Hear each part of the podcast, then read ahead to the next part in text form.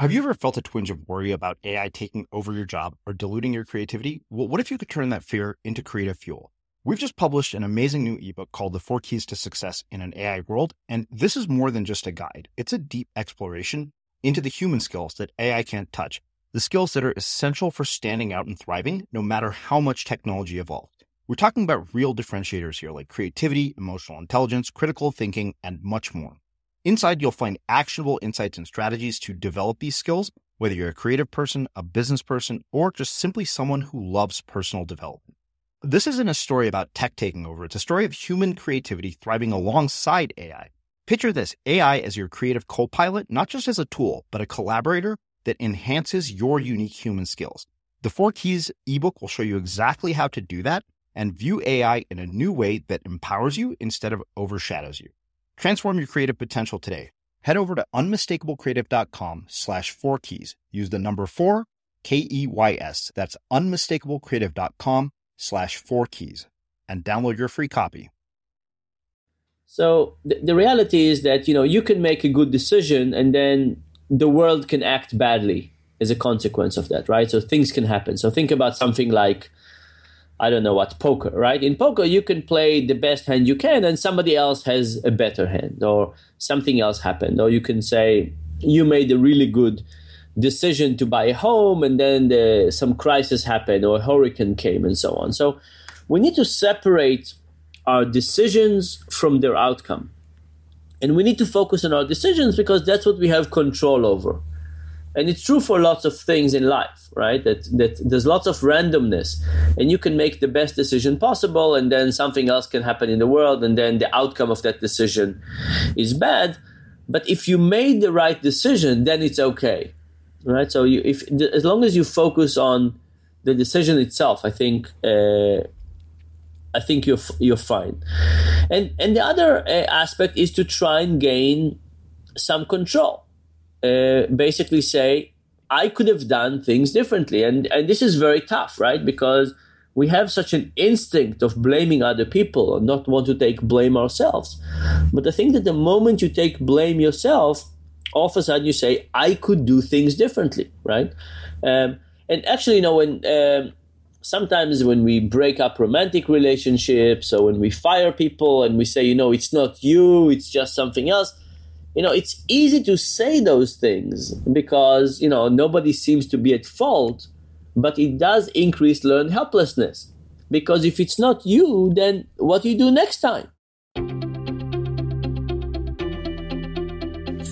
I'm Srini Rao, and this is the Unmistakable Creative Podcast, where you get a window into the stories and insights of the most innovative and creative minds who've started movements, built thriving businesses, written best selling books, and created insanely interesting art.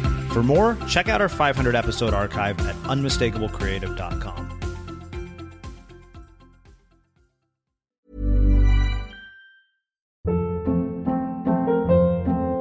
Hold up. What was that? Boring. No flavor. That was as bad as those leftovers you ate all week. Keke Palmer here, and it's time to say hello to something fresh and guilt-free. Hello Fresh. Jazz up dinner with pecan-crusted chicken or garlic butter shrimp scampi. Now that's music to my mouth. Hello Fresh. Let's get this dinner party started. Discover all the delicious possibilities at hellofresh.com.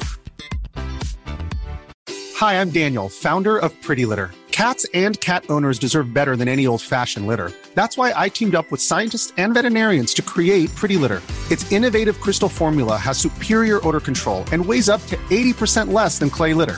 Pretty Litter even monitors health by changing colors to help detect early signs of potential illness. It's the world's smartest kitty litter. Go to prettylitter.com and use code ACAST for 20% off your first order and a free cat toy. Terms and conditions apply. See site for details. Hey there, it's Michele Norris. I'm host of a podcast called Your Mama's Kitchen. When I travel, I'm usually looking for a way to find a taste of home when I'm not at home. And one of the things I love to do when I am at home is entertain. And Airbnb allows me to do that. When I was in California recently, I rented a house that had a great kitchen. And when we were sitting around the table, we're all thinking, we're in someone else's house. Someone could be in all of our homes as well. If you have a home, but you're not always at home, you have an Airbnb. Your home might be worth more than you think. Find out how much at airbnb.com slash host. Hey, it's Ryan Reynolds, and I'm here with Keith, co star of my upcoming film, If, only in theaters, May 17th. Do you want to tell people the big news? All right, I'll do it. Sign up now and you'll get unlimited for $15 a month in six months of Paramount Plus Essential Plan on us. Mintmobile.com slash switch. Upfront payment of $45 equivalent to $15 per month. Unlimited over 40 gigabytes per month. Face lower speeds. Videos at 480p. Active Mint customers by 531.24 get six months of Paramount Plus Essential Plan. Auto renews after six months. Offer ends May 31st, 2024. Separate Paramount Plus registration required. Terms and conditions apply if rated PG. Quality sleep is essential. That's why the Sleep Number Smart Bed is designed for your ever-evolving sleep needs. Need a bed that's firmer or softer on either side? Helps you sleep at a comfortable temperature? Sleep Number Smart Beds let you individualize your comfort so you sleep better together. JD Power ranks Sleep Number number 1 in customer satisfaction with mattresses purchased in-store. And now, save 50% on the Sleep Number limited edition Smart Bed for a limited time. For JD Power 2023 award information, visit jdpower.com/awards. Only at a Sleep Number store or sleepnumber.com. As creators, we're always on the move. Whether it's a live podcast event, a pop-up shop, or a workshop, we're constantly interacting with community, and that's where Tap to Pay on iPhone and Stripe comes in. Imagine this. You're at a live event, a listener loves your merch, or a participant wants to sign up for your course on the spot. With Tap to Pay on iPhone and Stripe, you can accept their payments right there and then, right from your iPhone so there's no extra hardware or no delays. Total game changer. It's not just for creators. Any business owner can do this. It's about making transactions smoother and much more personal, growing your business in your way. We've been using Stripe for our products and courses for a long time, and now with Tap to Pay on iPhone, you can take your business to the next level too. So visit stripe.com slash tap iPhone to learn more. Remember, folks, with Tap to Pay on iPhone and Stripe, your business is always at your fingertips. Dan, welcome to the Unmistakable Creative. Thanks so much for taking the time to join us. My pleasure. Yeah. So, you know, I've come across your work uh, in numerous ways over the last several years. I mean, you and I have had a chat before for uh, another podcast that I produced on a freelance basis. I mean, you've written some amazing books, and now you've started this in- incredible company uh, with an app that I'm a huge fan of, which we'll talk about. But can you tell us uh, a bit about your background, your journey, your story, and how that has led you to all the work that you've done in the world and, and what you're up to today? Uh, so uh, I'm guessing we don't have a few days to talk about this. Um, but but v- very quickly, um, what happened to me was that I got badly burned when I was 18, and I spent about three years in hospital. And hospitals are a place where you could observe lots and lots of irrational behaviors. And I I had lots of struggles in, in hospital. I mean, there was the uh, the pain, the bandages, uh, you know, different procedures, all kinds of things. Uh, and I actually started reading academic literature at that time, mostly initially about uh, burns and healing. And I, I had some ideas for my physicians. I proposed some new procedures. Um, but but at the end of this period, actually even before the end, I decided I want to be a doctor. And I decided I want to be a doctor because I, I thought there were lots of things that they were doing wrong that I think should have should have been done better. And I went into interviewing to medical school and they basically uh, disqualified me. So my hands are very badly burned. I have a hard time holding almost anything. I have a hard time holding a pencil. I have a hard time typing. So they say I could never really examine a patient and I could never hold a scalpel, which you know, examine a patient. I'm not so sure. Holding a scalpel for sure. You know, I should not risk anybody's life like this. And they basically wouldn't let me do be a, a, a physician. And but I still I still had this idea that I wanted to fix things in hospitals. I didn't know how to do it, and I abandoned the idea for, for a while. And I started studying at the university. I started studying math and physics, and I realized that I, I needed my hands for that as well. So, you know, it was one thing to do high school physics just in your head without uh, having to write anything down. It was a little tougher to do it in, in college. Uh, so I moved to philosophy where I don't have to do anything with my hands. I just, I could just read. And it turns out that I didn't like philosophy so much. I, I didn't like it because um, I, I didn't find anything practical uh, about it, and I still had this desire to fix things. And at the same time, I took a class in physiology of the brain from a guy called Hanan Frenk. And Hanan was a grew up in the Netherlands, and he came to Israel uh, as, a, as a new immigrant, and he uh, joined the army, and he went over a landmine, and he lost both of his legs. And what was interesting was, uh, among many things, was that he uh, took his interest in pain and made it in, into his profession. So he started studying pain. Um, and I had a lot of experience with pain as well. And I would come and talk to him about our mutual experience. And we would say things, hey, you know, we, we've actually stopped taking Novocaine when we go to the dentist. Is this also happening to you? And he would say yes. and we were wondering, you know, are we just uh, becoming addicted to pain or is there something else in there? So, and we started doing experiments on, on pain together, kind of sharing our experience with pain and doing some experiments together. And the other thing was amazing about Hanan was that every time I had a theory about something, rather than saying yes or no, or here's a paper, or here is, you know, something you need to do, he would say, uh, tell me how would you find out whether this is true or not? So for example in, in one class we talked about epilepsy and i had a theory about the development of epilepsy and he asked me how i would go about it and i came up with a very complex procedure. I it was a procedure to create epilepsy but block it in a particular part of the spinal cord and i basically came up with an animal model. I would say okay i can implant a catheter in the rat's spinal cord and i can create an epileptic seizure in their brain, but I could reduce it in the spinal cord. And he said, go for it, try it out. And you know that's where I started operating on on rats, and I discovered that really my hands were terrible. I actually killed way too many rats compared to what I, I, I should. So it was a really good decision. I didn't become a physician. And at the end of this experience, it turns out my theory was wrong but but nevertheless this idea that if you have an idea you could just test it was so wonderful and refreshing. And i and i started uh, working more and more in that in that direction.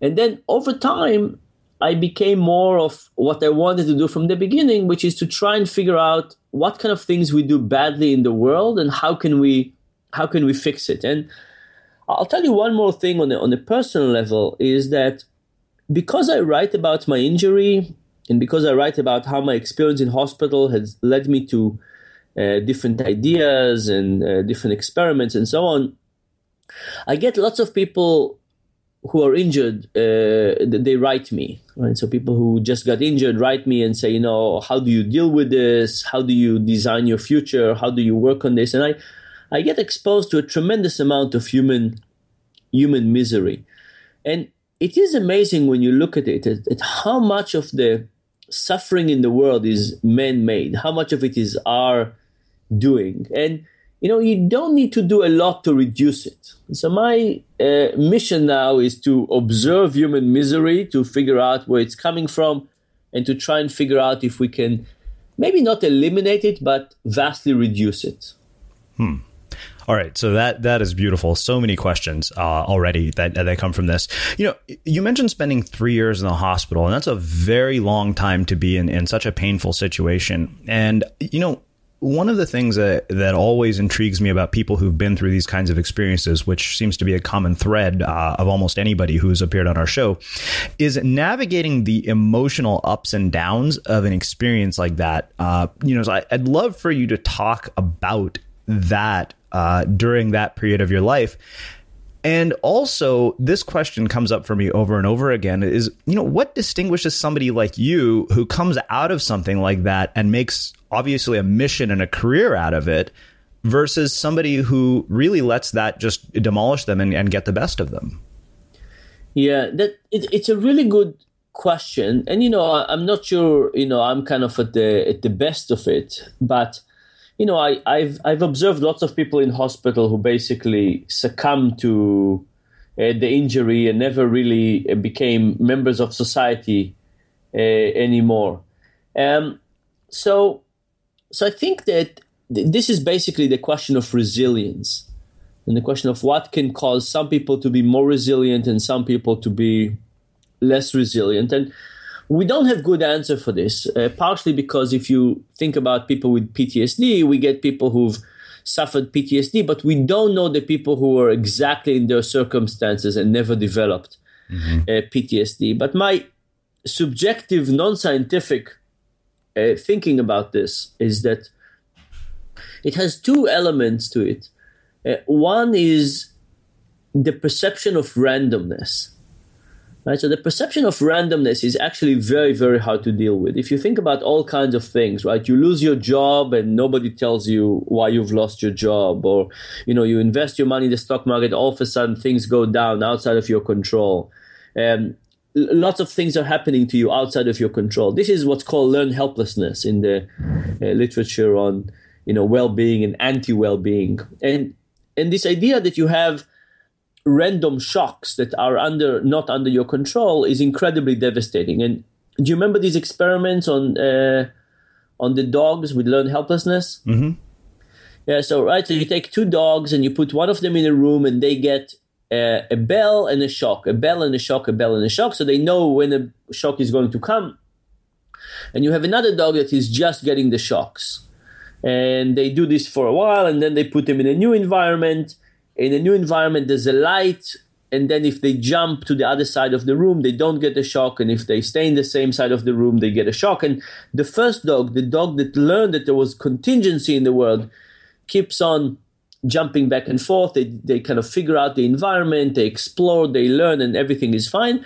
The second dog just lies there whimpering on the ground and the second dog also gets a reduced immune system more chance of getting cancer and so so on so I think that one big issue is really a feeling of control over your life. And I I'm actually quite grateful to the doctor and the nurses.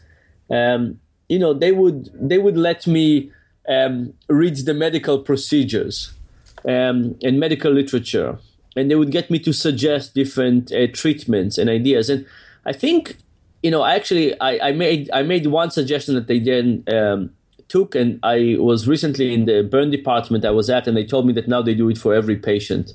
Um, so actually, this was it was a nice idea. What what I wanted them to do. Uh, sorry for the diversion, but what I wanted them to do is I said, look, we, they have these um, silicone implants that they put for women to create breast implants, and they put them and then they uh, expand them for a while, and then they just kind of get more skin. Why don't you put the same silicone transplants to me under my skin, in my neck, and in my hand, and then pump it up over a while, and you'll create more skin for me. And this will be skin that is thick and regular, and you could just stretch it. So you don't need to just cut it and put it somewhere else, but you can just stretch it and cover a scar that is next to it, and this way it will still have its own blood supply, unlike regular transplant skin.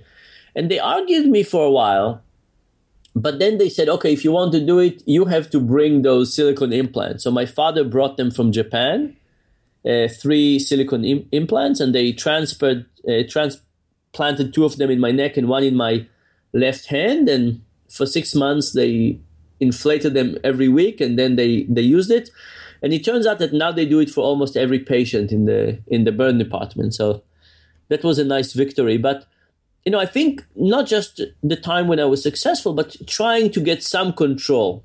For example, I would uh, figure out when I could have my medications, and I wanted to know every beep, and I wanted to somehow delay things for five minutes or ten minutes, or ask for something very small. And I think lots of those things basically gave me a little bit of control. um, so that's uh, that I think is the first thing. And I, I, think the second thing is focusing on the outside world. So, th- this, of course, was not in the beginning, right? In the beginning, I was just focusing on pain. There's a phrase called pain people. And pain people, it means that when you are experience dramatic pain, it's very hard for you to think about anything but but the pain. You're fully consumed by pain. But but later on in life, I basically uh, stopped looking at my own uh, life and my own misery and my own pain. I started looking at, at the world and saying, what, what can I do?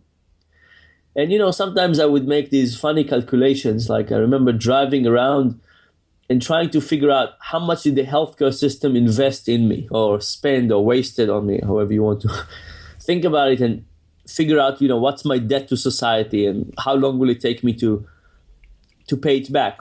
But I think that focusing on other people and what can you do to uh, you know, even up the score, help the world, help other people, focus on other people's misery has also been very, very successful. So I think it's the combination of getting some control and focusing on helping other people that is uh, was was very was crucial for my own uh, re- uh, psychological recovery. Hmm so even more questions come from this. Uh, you know, so you mentioned this idea of learned helplessness, and I'm curious. One, how can we overcome learned helplessness if it's become you know part of who we are?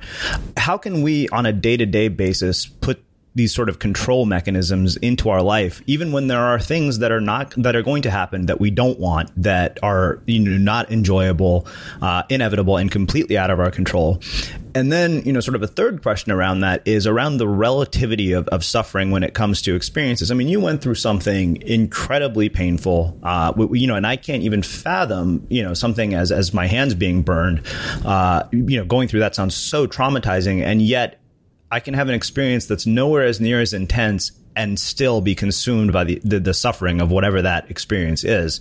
Uh, so I'm curious, you know, how you deal with that sort of relativity of it all. I know those are a lot of questions in one. Yeah. So so first of all, let's talk about learned helplessness. I think I think it's a it's a huge issue, and, and I don't have a good answer for you, uh, but but I have two mediocre answers. The first one is that we need to focus about on our behavior rather than the outcome.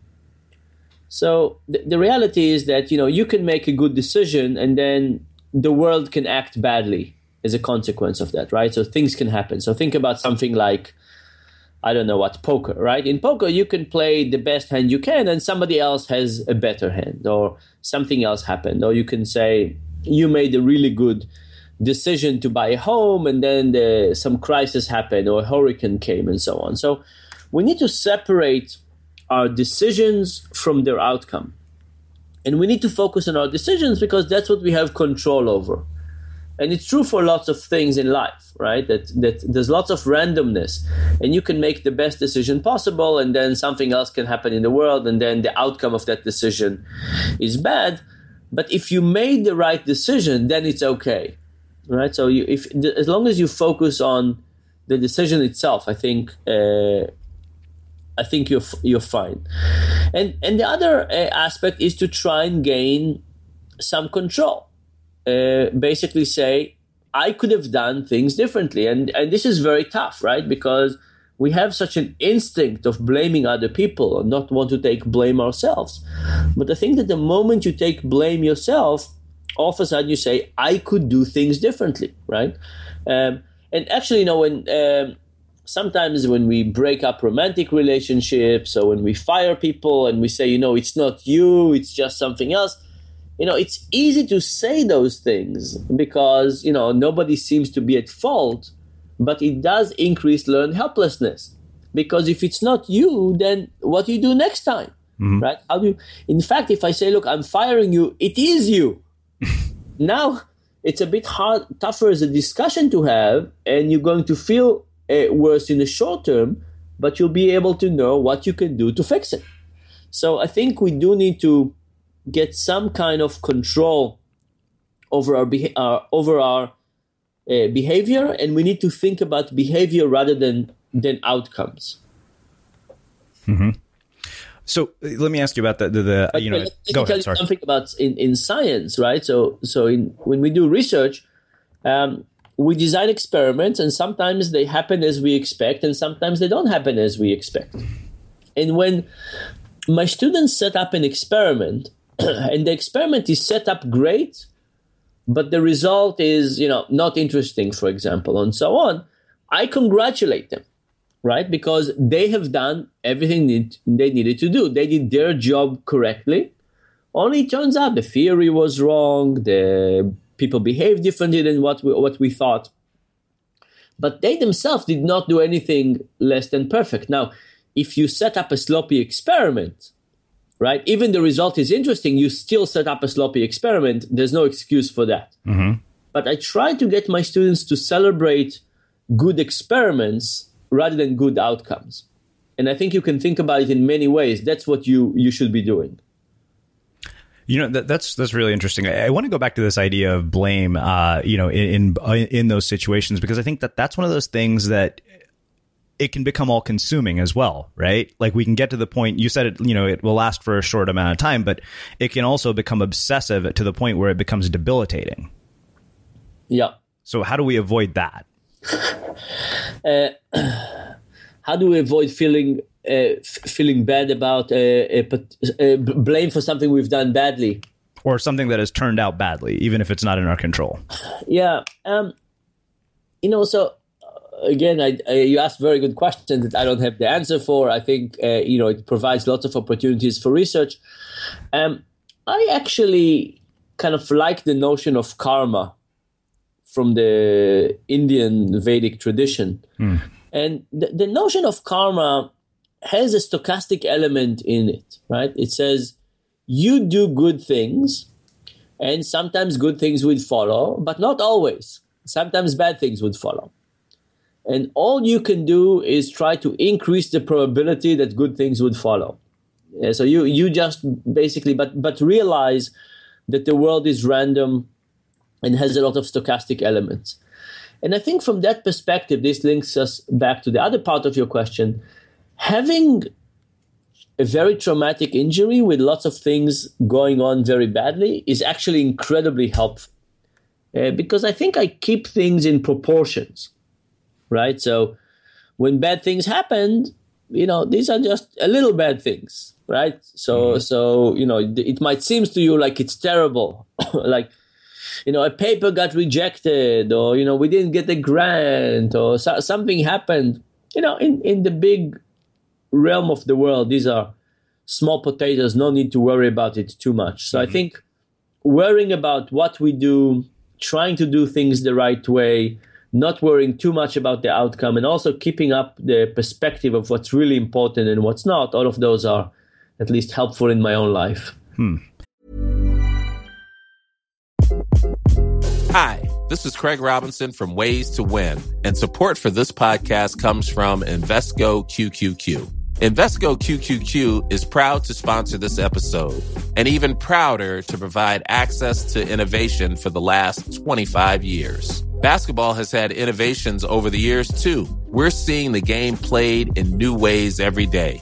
Learn more at Invesco.com slash QQQ. Let's rethink possibility. Invesco Distributors, Inc.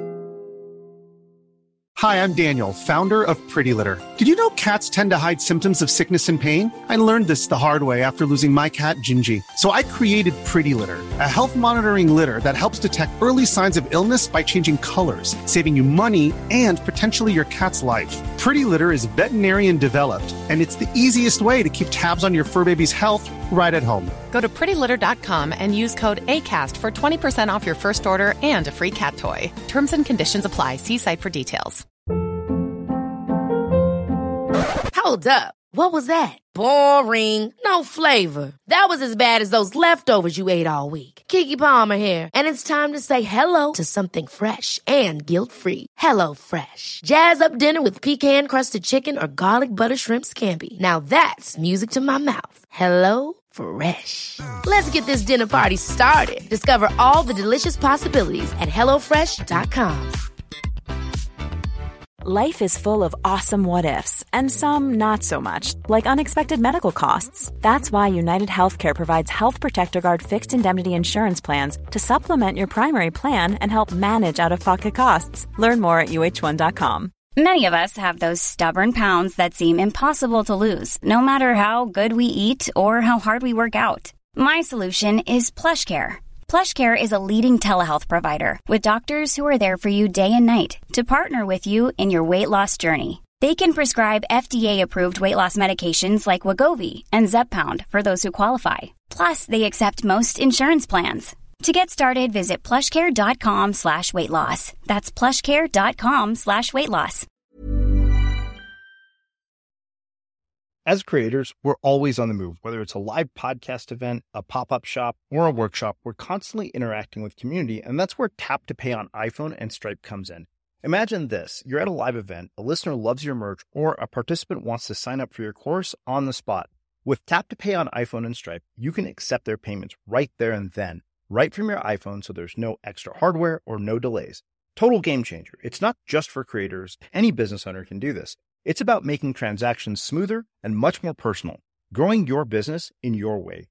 We've been using Stripe for our products and courses for a long time, and now with Tap to Pay on iPhone, you can take your business to the next level too. So visit stripe.com slash tap iPhone to learn more. Remember, folks, with Tap to Pay on iPhone and Stripe, your business is always at your fingertips.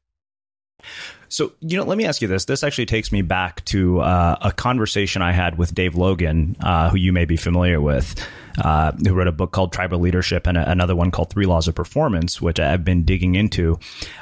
And I'm really curious, you know, from your perspective as as you know somebody who is a behavioral scientist and does the work that you do, how does language and the way we use words play a role in all of this and, and shape our experience based on your own sort of uh, research and, and experience?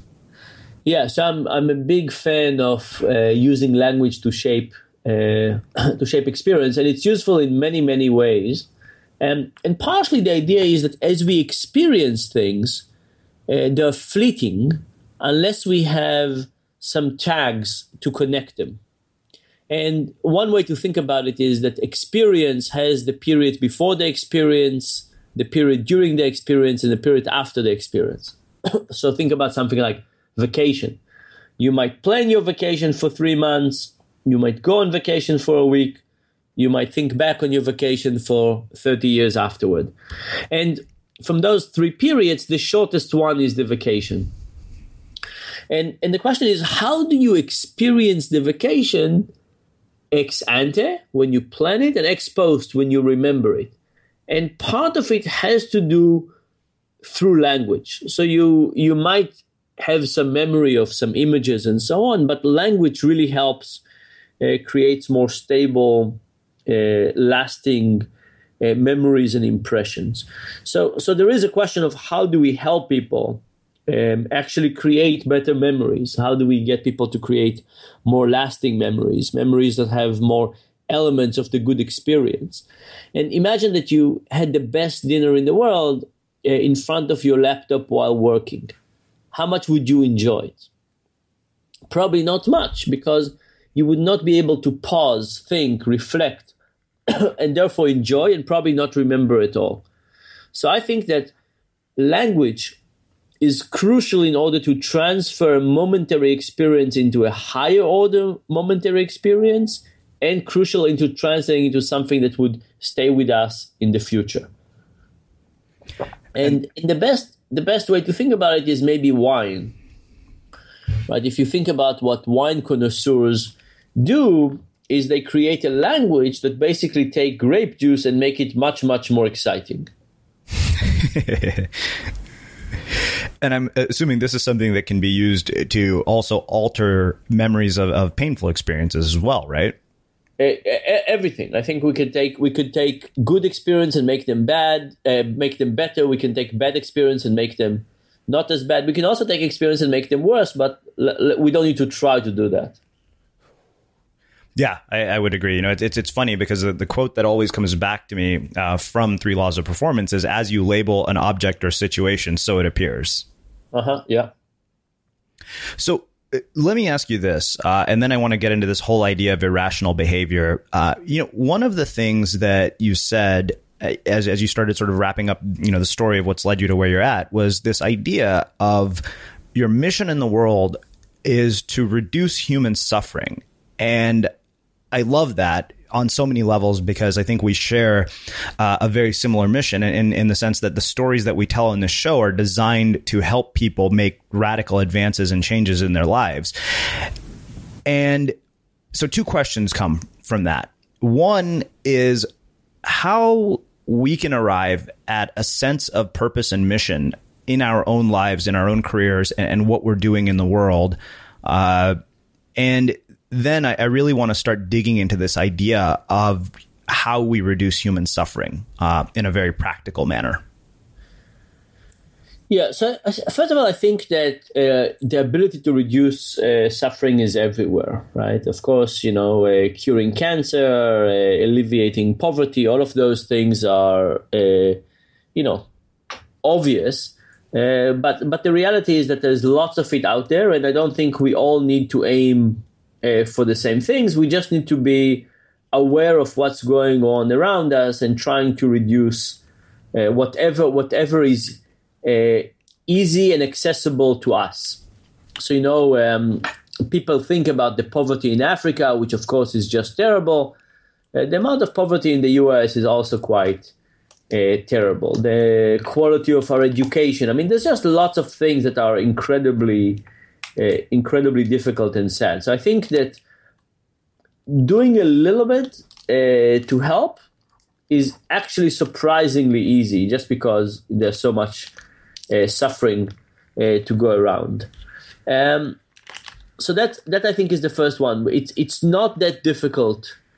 It's not that difficult to do. Um, you know the the way I I approach it personally is kind of in two levels. Uh, the first level is people who uh, write me. Uh, so so people write me with specific uh, questions and, and challenges, and I try to uh, to help them specifically. And the second one is to basically look uh, around the world and think about opportunities for intervening. So a couple of years ago, for example, I, I met a group of uh, non-for-profit who are doing all kinds of work around nutrition uh, in Africa. So these are people who are designing uh, very nice new foods uh, to to feed kids, micronutrients, more healthy, and so on. Uh, only it turns out that the mothers are not very excited to give it to their kids. So the food exists.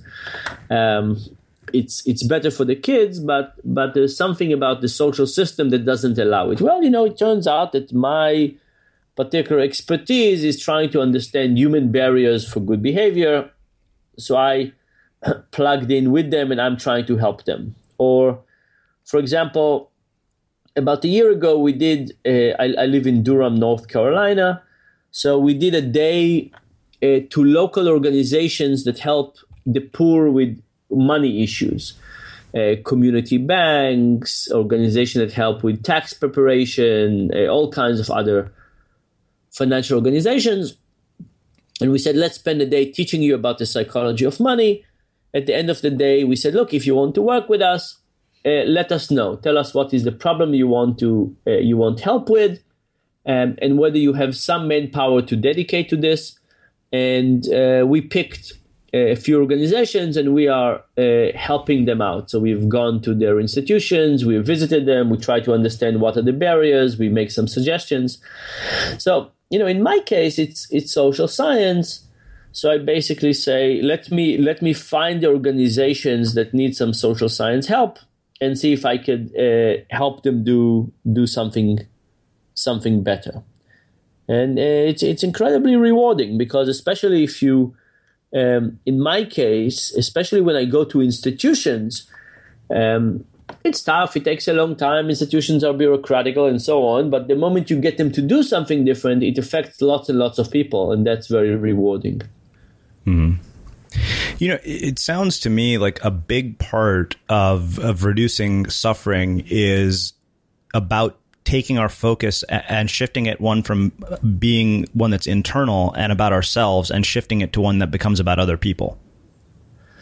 Yeah. So, um, have you have you read this? There's a wonderful book called Happy Money Mm-hmm. It's funny. It's sitting on my desk as we speak. Okay. So uh, Mike and Liz are uh, two good friends. Uh, I, I worked with both of them. With Mike, I, I worked a lot. Um, and and it's an amazing book that basically tells you that the moment you start giving money away or giving things away to other people, uh, our happiness increases beyond the level that we ourselves would anticipate. And um, it really is incredible. But at the same time, you know, there is some incredible misery out there in the world. Uh, so I'll, I'll, give you I'll give you an example of something that we're doing right now, and we'll give you a sample. Um, so there's a slum in Kenya called Kibera. Uh, it's it's a really it's a really terrible place. The the sewage is uh, running in the street. Uh, these are mud huts. Uh, There's no running water. Um, really, really, really very tough. Um, and people live there on about ten dollars a week, and we are trying to get them to save a little bit of money. And, and why? Because if you're very poor and you don't have any money and something goes wrong, things start deteriorating very quickly. So um, imagine that you that you're living hand to mouth and one day your goat is sick and your goat gave you you know 20% of your income and now your goat is sick and now you need to make up the income. So you borrow a 10% a week and you do this for a few weeks and then uh, at the end of these few weeks the goat is fine. But you know what? Now you owe four weeks of uh, worth of money plus the interest and it's really hard to get out of this. So so in those cases it's incredibly important to get people to save a little bit of money. And if they save a little bit of money then they could have money for rainy days. Now what is the problem with this saving is that if the saving is accessible uh, people would just use it right? Every day you could buy better food you could buy a little bit more uh, kerosene for your light. You could buy a bit more water. I mean there's all kinds of things you could do if you had a bit more money. So we created a system in which people could put money in very easily but would have a hard time taking the money out so that was the first uh, principle of this uh, system and the second one was that we tried to convince them to put money in in different approaches. So, for example, some of them we said we reminded them every week that it would be a good idea to save some money. Some of them we said it would be a good idea, and we send them a text message from their kids. So now their kids were uh, as if the kids were telling them this is a good idea. Some of them we gave them 10% match so we said if you save up to 10, 100 shillings, we'll give you 10% of it. Some people we save, we match them up to 20%. Some people we did what's called pre-matching. We put the money first into their account and we said if you save up to 100 shillings, you can keep these 10%. If you keep, send, spend up to 100 shillings, you can keep these 20%. And if you don't, we'll take it back. But the last thing we did, which turned out to be the most interesting, was we created a coin. And this coin was uh, gold color, but we told them it was not gold, so nobody was confused. And we told them that um, every we asked them to take the coin and put it with the rest of the valuable things at their home, and we asked them every week to scratch the coin one way. If they saved, and to scratch it a different way if they didn't save. And the coin had kind of the numbers of the week uh, on it so they could know which week to scratch how. And it turns out that this coin led to 20%, sorry, this coin led to twice as much saving compared to the 20% matching. It was by far the best approach. Now, how come? Uh, I'll take you a step back. There's a one of my favorite papers ever is a paper that opened they opened college savings account randomly to kids when they were born. And by the time these kids were uh, four years old, they had slightly higher social and mental skills. How come? Do the kids know they're going to college? Of course not, but the parents knew. And because the parents knew the kids were going to college, they treated them slightly better. And then the kids actually had better better skills. The same thing happened with the coin. The moment you have this coin, you basically change the discussion in the household around savings. Before that, the discussion was just about spending. But now that you had this coin, it was both about spending and about saving. Um, on top of that, it was a tangible representation of savings, and people saved much more. And we, this lasted for six months. For the six months of the experiment, we haven't observed it afterward. So now, if you think about this, right, this is a very much saying we think that people are doing something wrong. We think that people are not saving enough um, for a rainy day, and we think there are too many rainy days. Um, let's go and do something, and let's try different approaches and see what seems to be working, and let's see if we could get people to save a little bit of money for rainy day. Now, Are we alleviating poverty? A little bit. Are we solving it? Of course not. Are these people have will have money for retirement? Certainly not. Uh, but um, are we going to be able to reduce some deterioration of poverty? I think the answer is yes. So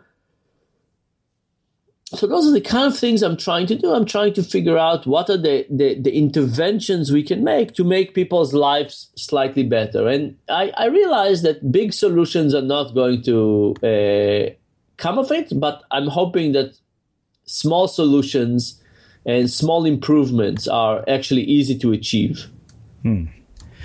So that takes me to a question of how we might take some of the lessons from this sort of a study and apply some of these interventions into our own lives? Um, so, so, I think you know it depends on what the interventions are and uh, what areas of life, but I think in, in lots of things. So look, the, the coin idea goes back to what you mentioned earlier about language and attention right? It basically means that things, objectives that are present in your life and you pay attention to them are likely to get uh, achieved, and things that are out of sight, out of mind are going to go by the wayside. So now the question is how do you take the things that are important to you and make them more central into your your life? And uh, before we started the podcast, we talked a little bit about uh, Timeful, and I think that's that's one way to view to view our calendar, right? So imagine that you have a calendar and imagine that you say, okay, there are some things that get represented on this calendar and some things that don't. So on the regular calendar, the things that get represented are meetings with other people. The things that don't get represented are things like something that will take you 30 hours or 100 hours. Exercising, you mentioned meditation. Uh, the things that don't get represented are calling your mother. Uh, so what happened is that the moment you have a, a way to represent things easily, uh, like meetings, and you don't have a good way to represent something like writing a book or meditating or exercising and so on, the things that are represented are going to be carried out, and the things that are not represented will not get carried out. And as a consequence, your life is going to be full of things that uh, might not be in your uh, fit fit with your agenda. Uh, and and the, so the real question is how do we get the representation of our lives uh, to fit uh, our real objectives? Um, and and I think the the goal of Timeful, you know, so Timeful as as you mentioned, Timeful is a, a startup that uh, Yoav Shoham, Jacob Banks, and I uh, started working on, and we're trying to basically look at this. Um, problem of scheduling, mm-hmm. and we're looking at it from the perspective of human waste. So we're saying, look, time is an unbelievably scarce resource. We don't have too much of it. Uh, if we waste it, there's no way back. Uh, so we we want to help people use that to the best possible way, and and we don't mean that we would should all produce the most amount of widgets, and it's not just about exercising. It's about some work life balance in a way that makes us both productive and happy.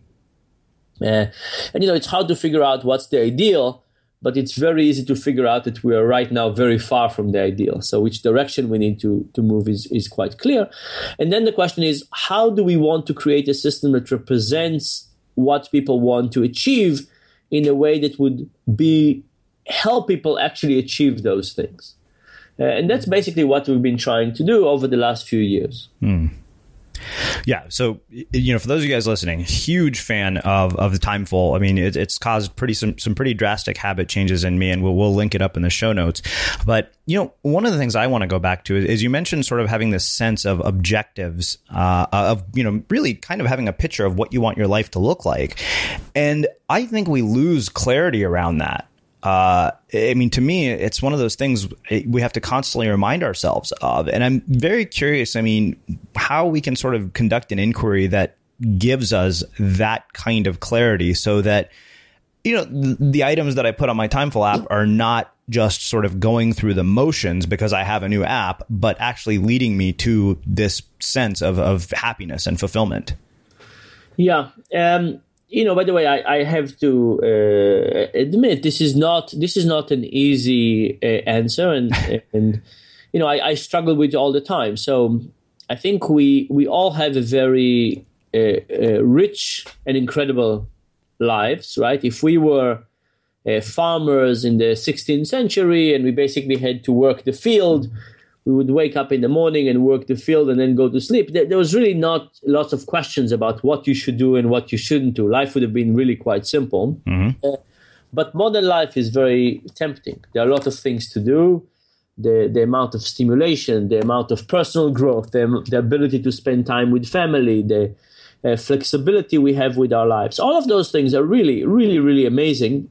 Uh, the question is, are we using them uh, to the best of our ability, or are we are we not really tapping this amazing potential of uh, richness and opportunity and so on? And I think sadly we don't we don't tap it. So I I am I myself struggle a lot with this, and uh, I'll give you kind of my my main struggle. By the way, is what kind of things to do and not to do. Right, I get about uh, three requests a day to appear somewhere uh, to give a talk, to do a workshop, to help some people. You know, how do I decide what to do and what not to do? If I took everything, I would, I would. First of all, I can't accept even all the invitations I get. But if I accepted all of them, I would basically get nothing else done, and I will never be at home. I will never work with my students, and so on. And how do you define that? Uh, balance is incredibly, incredibly tough. One. So, so I don't want to say that I have uh, an answer for this. By the way, personally, I I've tried to simplify some of those decisions by having some rules. So one rule I have is that I try not to say no to, to hospitals. Right, as somebody who was a patient for a long time, I understand the importance of physicians, and I think to myself that if I can help uh, physicians do a little bit better with even a few patients, that's a uh, that's a valuable contribution worth my time. Uh, I also don't say no to government. Every time I get a request from government, I, I show up, and that's again because I think that uh, governments have a potential to create huge impact even with small changes. Um, and finally, I don't say no to anything from a Muslim country. Uh, I'm Jewish, I'm Israeli. Uh, this is kind of my version of diplomacy. So every time I get an invitation from a Muslim country, I show up, I tell some Jewish jokes, I remind them that we're neighbors, that we're actually very similar that uh, from a human nature perspective we're not that different. And that's kind of my version of uh, diplomacy. But despite these three rules there's lots of other things that make it make it very tough. With Timeful uh, one of the things we are thinking about is uh, what we call deathbed regret. Hmm. right? And th- the question is when you are going to be on your deathbed what are the kind of things that you would regret doing and not doing? Right? When you are when you're in a in your regular day it is very easy to do the things that seem uh, urgent but unimportant. Right? Somebody's asking you to do something for them. There's a you know something need to be done quickly. Uh, other things go by the, the wayside and it's very easy to think about things on a day by day case. I mean, think, think about something like smoking, right? If you're a smoker and you enjoy smoking, you could wake up every day and say, Should I smoke one more cigarette or not? And you would say, Well, one more cigarette would give me pleasure. And one more cigarette would certainly not kill me. So let me smoke one more cigarette. And if you thought about life one cigarette at a time, it would always be one cigarette is pleasure and one cigarette would not kill you. um, and the same thing would go about sacrificing uh, things for for family, right? If you say, "What should I do now? Should I do this thing at work that is urgent, or should I go and uh, hang out with my with my kids?" And you could say, "Well, for this one time, I should probably just do this thing at work because it's so urgent and so on. My kids could." Uh, wait another day. But then if you keep on doing this decision every day, then it's a very different approach. So we are trying to get people to think about the long term action, right? Um, so if you were thinking about cigarettes not one day at a time, but you're thinking about it forever.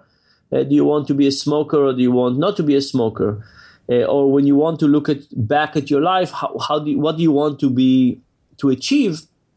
Uh, we think that's a, a better perspective on uh, what people want, and that's the perspective we should try and help people achieve. So, uh, long term and deathbed regret are the kind of concepts that we are uh, trying to maximize. Hmm. I love that. You know, uh, let's do this. Let's shift gears a little bit. I know we're getting close to about an hour here. Um, I, I want to talk about this idea of irrational behavior, especially because you know I, I had a chance to dig into your book, "Predictably Irrational." Um, so, so talk to us about what you've learned about irrational behavior and, and how that applies to our lives and what we can take away from that uh, as listeners and then really kind of incorporate into our lives. So, so going back to the way we started, um, my, my, interest in irrationality came from from hospital, and and the first thing I ever studied was the question of how to remove bandages from burn patients. And the question was, should you remove the bandages quickly or slowly? And the nurses believed that quickly was the right approach, and I hated this, uh, but they wouldn't listen to me because they thought they knew what they were doing. So then I, when I started studying at the university, with Hanan Frenk, I started doing experiments on how to remove bandages. And it turns out that slower was better. And the reason was that we don't incorporate duration into our evaluation uh, in a direct way. So if you take an experience that lasts 30 minutes and you make it last 60 minutes, you've not doubled it with intensity. Uh, by the way, we just published a paper on pain in the delivery room. Uh, we got women to report pain every 15 minutes in the delivery room, and we try to understand the effect of duration on, on delivery pain, and there's really no effect. So, deliveries that are lasting 12 hours versus three hours are not perceived as more painful. They are longer, but they're not perceived as more painful. So, um, so then I, the, the duration is what people try to minimize, but it turns out what they try to minimize is the intensity. So what the nurses were doing, which is to rip the bandages off quickly, is a very, very bad idea. Um, but if you think about this more generally, it's basically about the fact that sometimes we have intuitions, and the intuitions are not what actually maximize our well-being. Uh, think about the book Happy Money right? If I give you some money and I say, or I give you a, a, Starbucks gift card, I say, go and get coffee, your first instinct is, let me get coffee for myself. That will make me happier. It turns out if you actually give the coffee to somebody else, you would be happier. But, but we don't understand that. So there are lots of cases in which our intuitions uh, lead us awry. Um, now, sometimes uh, we we understand it, and just at the moment we misbehave. Sometimes we don't understand it completely. There's all kinds of um, ways in which our intuition mislead us, and and also the, the world is not designed in the world to minimize the damage that we do to ourselves. So think about something as simple as the refrigerator. Uh, in the refrigerator, there's this drawer, usually at the bottom of the refrigerator, usually opaque, where they ask you to put all the fruits and vegetables. And as a consequence, almost everybody has rotting fruits and vegetables at the bottom of the refrigerator. Um, it's a shame because they're healthy, they're expensive, and we waste an unbelievable amount of them. If instead we designed the refrigerator such that fruits and vegetables were up front and center. When we open the refrigerator, we would eat more of them, right? And they would not rot and we would not waste as much. Um, similarly, uh, one of the things we find with time management is that people get to the office. Uh, they're basically at their peak performance in the day. Most people are very, um, uh, very focused, kind of in the in the morning hours between eight thirty and eleven thirty. um, and and people waste those hours on uh, email and Facebook. Now, I'm, i have nothing against email. I have nothing against uh, Facebook. But if you take your productive hours, the few precious hours in which you kind of really uh, able to produce high quality work, and you use it on something that needs low capacity, it's just a pure waste.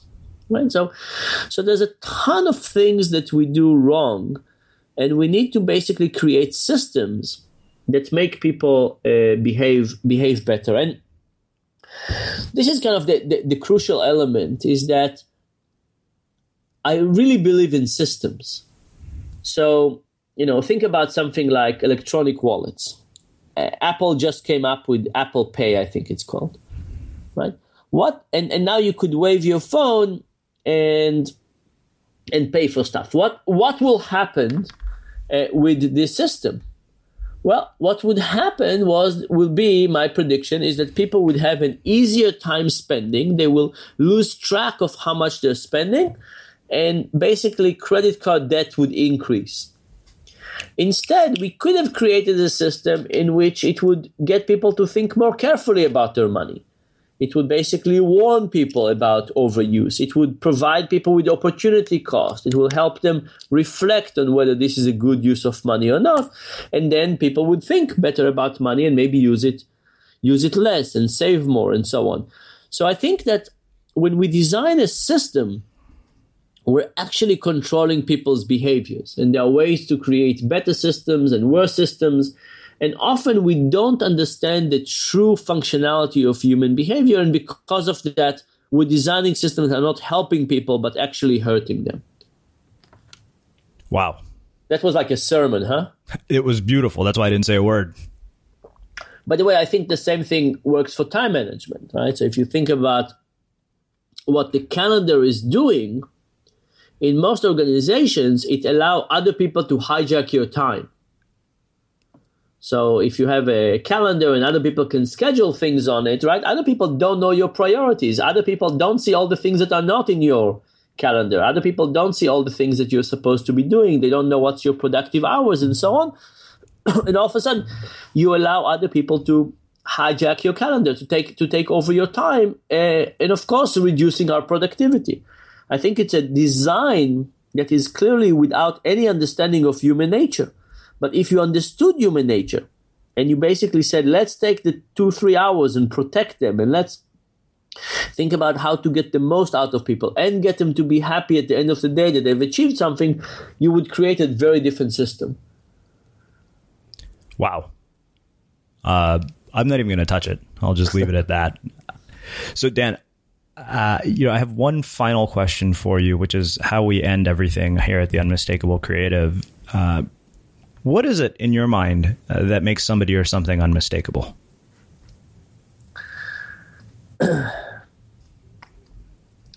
Some make something or somebody unmistakable.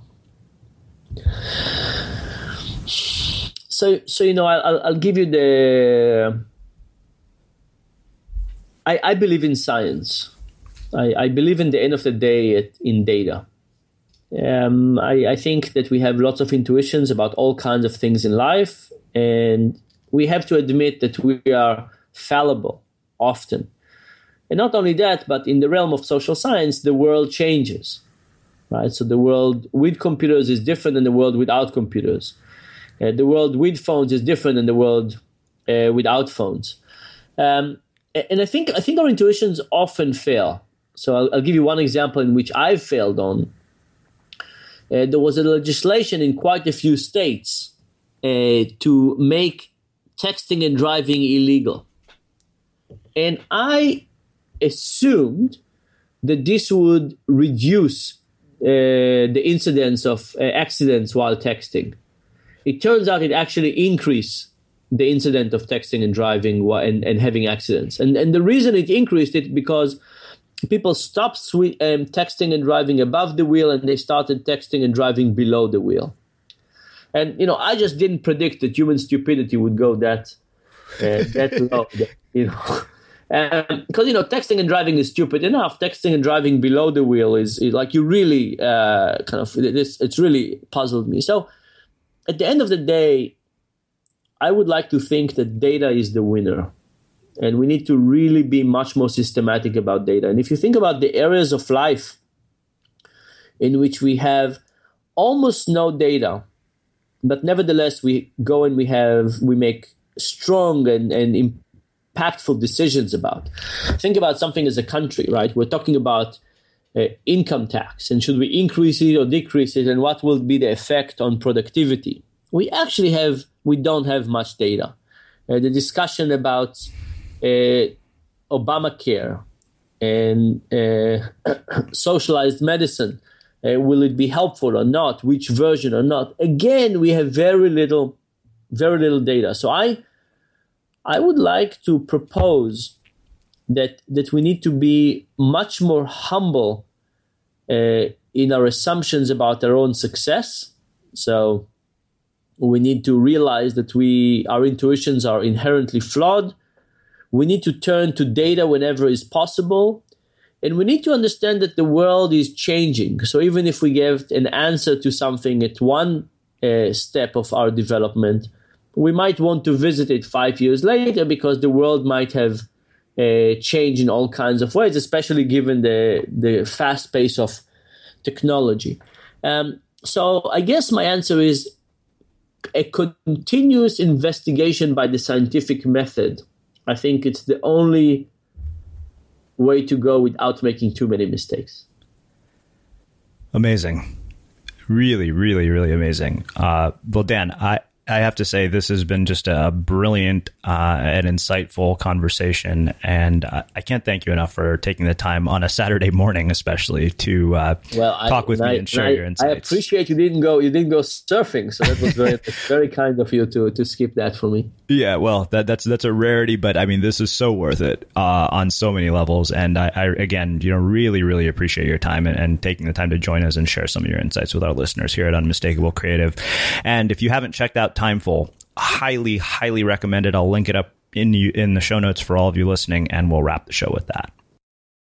Thank you for listening to this episode of the Unmistakable Creative Podcast. While you were listening, were there any moments you found fascinating, inspiring, instructive, maybe even heartwarming? Can you think of anyone, a friend or a family member who would appreciate this moment? If so, take a second and share today's episode with that one person because good ideas and messages are meant to be shared.